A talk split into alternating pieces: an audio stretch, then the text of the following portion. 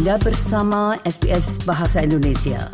Dapatkan lebih banyak lagi cerita bagus di sbs.com.au garis miring Indonesia.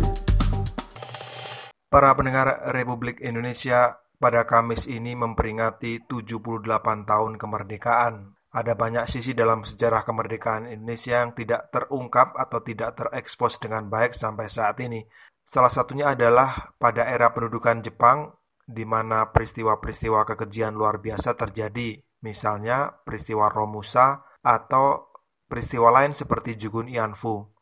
Jugun Ianfu adalah perbudakan seks oleh tentara Jepang yang mengorbankan puluhan ribu perempuan Indonesia. Salah satu kisah yang paling fenomenal adalah kisah Ibu Mardiem di Yogyakarta. Bu Mardiem sudah meninggal tanpa sempat untuk mendapatkan hak kompensasi atas kekejaman yang dilakukan oleh tentara Jepang di masa lalu. Pengacara Bu Mardiem, Budi Santoso, menceritakan kembali tentang bagaimana perjuangan mereka ketika itu untuk menuntut pemerintah Jepang meminta maaf secara terbuka dan meminta kompensasi atas perbudakan seks yang dilakukan pada tahun 1942 sampai 1945 dan ikuti perbincangan selengkapnya berikut ini. Pak, kok kita kayaknya melupakan banyak hal termasuk salah satunya Jugun Ianfu itu Pak. Kalau cerita-cerita yang dulu ini endingnya gimana sih Pak? Satu ya, satu. Waktu itu, waktu itu gini, waktu itu beberapa loh. Iya, silakan Pak. Tak, tak urutkan ya, soalnya soalnya saya juga udah 20 berapa tahun itu. Iya. 20 lima tahunan ada itu. Jadi gini, solusi yang ditawarkan oleh pemerintah Jepang itu oleh para korban belum bisa diterima, belum sepenuhnya bisa diterima. Atau belum bisa diterima. Karena salah satu klausul yang paling penting yang diperjuangkan oleh para korban Bu Mardiem dan kawan-kawan yang jumlahnya sekian ratus itu ya kan? Itu adalah permohonan maaf permintaan maaf dari pemerintah Jepang secara personal. Jadi permintaan maaf dari pemerintah Jepang secara personal kepada masing-masing korban gitu Iya. Yeah. Tapi waktu itu mereka itu me membuat solusi yang kemudian tidak berorientasi ke korban tapi malah ke government, ke pemerintah RI waktu itu. Jadi, uh, nah yang menarik uh, salah satu solusinya itu mereka memberikan sejumlah bantuan dana yang dilewatkan ke Kementerian Sosial gitu loh. Iya. Yeah. Tapi ternyata oleh ke, pem, oleh sosial pada waktu itu yang menjabat pada waktu itu bantuan ganti rugi atau apa pun lah sebutannya ya. Itu kemudian dengan dalih untuk kepentingan semua korban kemudian tidak di dasarnya ya tidak dibagi-bagikan ke korban secara langsung tapi justru malah dibangun panti-panti bereda jadi panti bereda panti bereda panti bereda di sejumlah kota lah saya dulu sih hafal kota-kotanya di mana aja, tapi sekarang lupa. Iya, iya, iya. Gitu, waktu itu mereka berdalih uh, ini untuk memelihara atau apa ya istilahnya, merawat, merawat, merawat, memelihara para korban di hari tuanya gitu loh. Hmm. Tapi apa yang terjadi? Yang terjadi justru para korban itu menolak mentah-mentah untuk tinggal dan masuk di di panti gereja itu, gitu loh. Okay. Karena bukan itu yang dia perjuangkan. Jadi mereka nggak ada yang bersedia untuk tinggal di situ.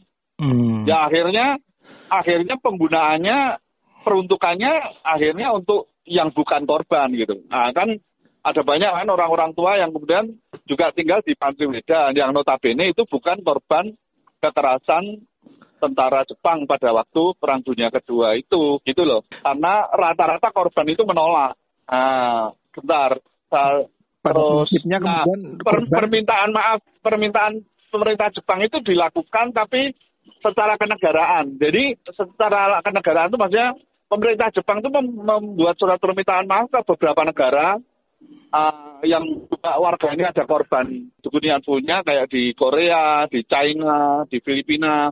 Nah, itu dibarengkan termasuk ke Indonesia. Jadi seolah-olah minta maafnya itu ke pemerintah gitu. Hmm. Nah, bukan ke korban secara personal secara individual. Padahal yang di, dimaui oleh oleh para korban ya, Bu Mardiem dan kawan-kawan ini, uh, itu dia minta maaf secara personal karena yang menjadi korban itu masing-masing dari mereka, bukan uh, dilewatkan ke negara, ke pemerintah gitu loh. Iya. Nah di titik itulah akhirnya tak tak nggak ada nggak ada progres lagi. dengan pemberian maaf secara kenegaraan melalui pemerintah Indonesia dengan memberikan bantuan untuk um, ini para korban tapi dilewatkan ke Kementerian Sosial bla bla bla itu semua itu pemerintah Jepang menganggap itu sudah selesai gitu loh. Sementara sementara ya. enggak korban dua-duanya menolak. Hmm. Uh, dua-duanya itu yang satu permintaan maafnya tidak secara personal ke masing-masing korban. Ya kalau ke pemerintah ngapain pemerintah juga nggak ikut merasakan penderitaan kekejaman tentara Jepang pada waktu itu kan. Betul. Menteri sosialnya juga belum lahir mungkin ya kan. Kasarnya gitu. Nah yang kedua soal ganti rugi ini juga mereka nggak setuju dengan solusi pemerintah Indonesia yang kemudian dibangunkan panti-panti mereka itu bahkan mereka menolak untuk tinggal di sana. Hmm. Nah akhirnya seperti yang kita tahu ya satu persatu uh, mereka karena usia karena penderitaan yang dialami semasa jadi Jugunianfu uh, meninggal satu persatu. Ada yang rahimnya membusuk, ada yang memang karena apa kekejaman tentara Jepang yang penderita fisik dan psikis segala macam lah. Selain ya usia tua ya. Bahkan tokohnya Bu Momeye, Bu Mardiam pun juga udah meninggal sekian tahun yang lalu gitu. Dan akhirnya itu hilang begitu saja ya Pak Budi? Hilang begitu saja ya. Memang hmm. ada banyak apa ya kayak studi. Terus Bu Nur Sabani juga memperjuangkan melalui apa di Den Haag peradilan tribunal gitulah di Den Haag. Tapi ya semua kan eh, gimana ya semua hanya simbolik-simbolik saja. Uh, yang langsung kepada korban itu pada akhirnya itu setahu sejauh yang saya tahu itu nggak nggak nggak sampean lah kira-kira begitu. Hal ini kan Jugun Ianfu itu bahkan kan tidak ada di pelajaran kita atau sedikit sekali diajarkan sehingga orang lupa dan ya akhirnya apa ya tidak menganggap itu hal yang penting dalam sejarah kita. Ini mestinya uh, ke depan oh, iya. kita lebih betul, betul. ya. Iya itu iya yang ada ada sampaikan tuh satu lagi itu memang salah satunya itu waktu yang dia perjuangkan. Jadi hmm. betul yang anda sampaikan itu seingat saya memang ada tiga atau empat itu. Saya tadi ingat dua.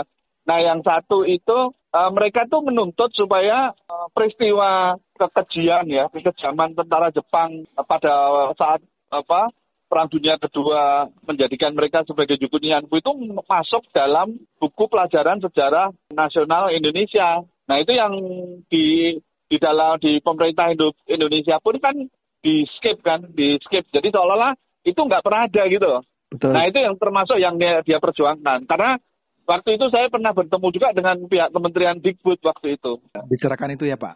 Iya. Ya, ya. Waktu itu mereka menginginkan itu di, diungkap lah. Kan pemerintah Indonesia dalihnya itu itu kan artinya mengungkap aib kita sendiri gitu loh.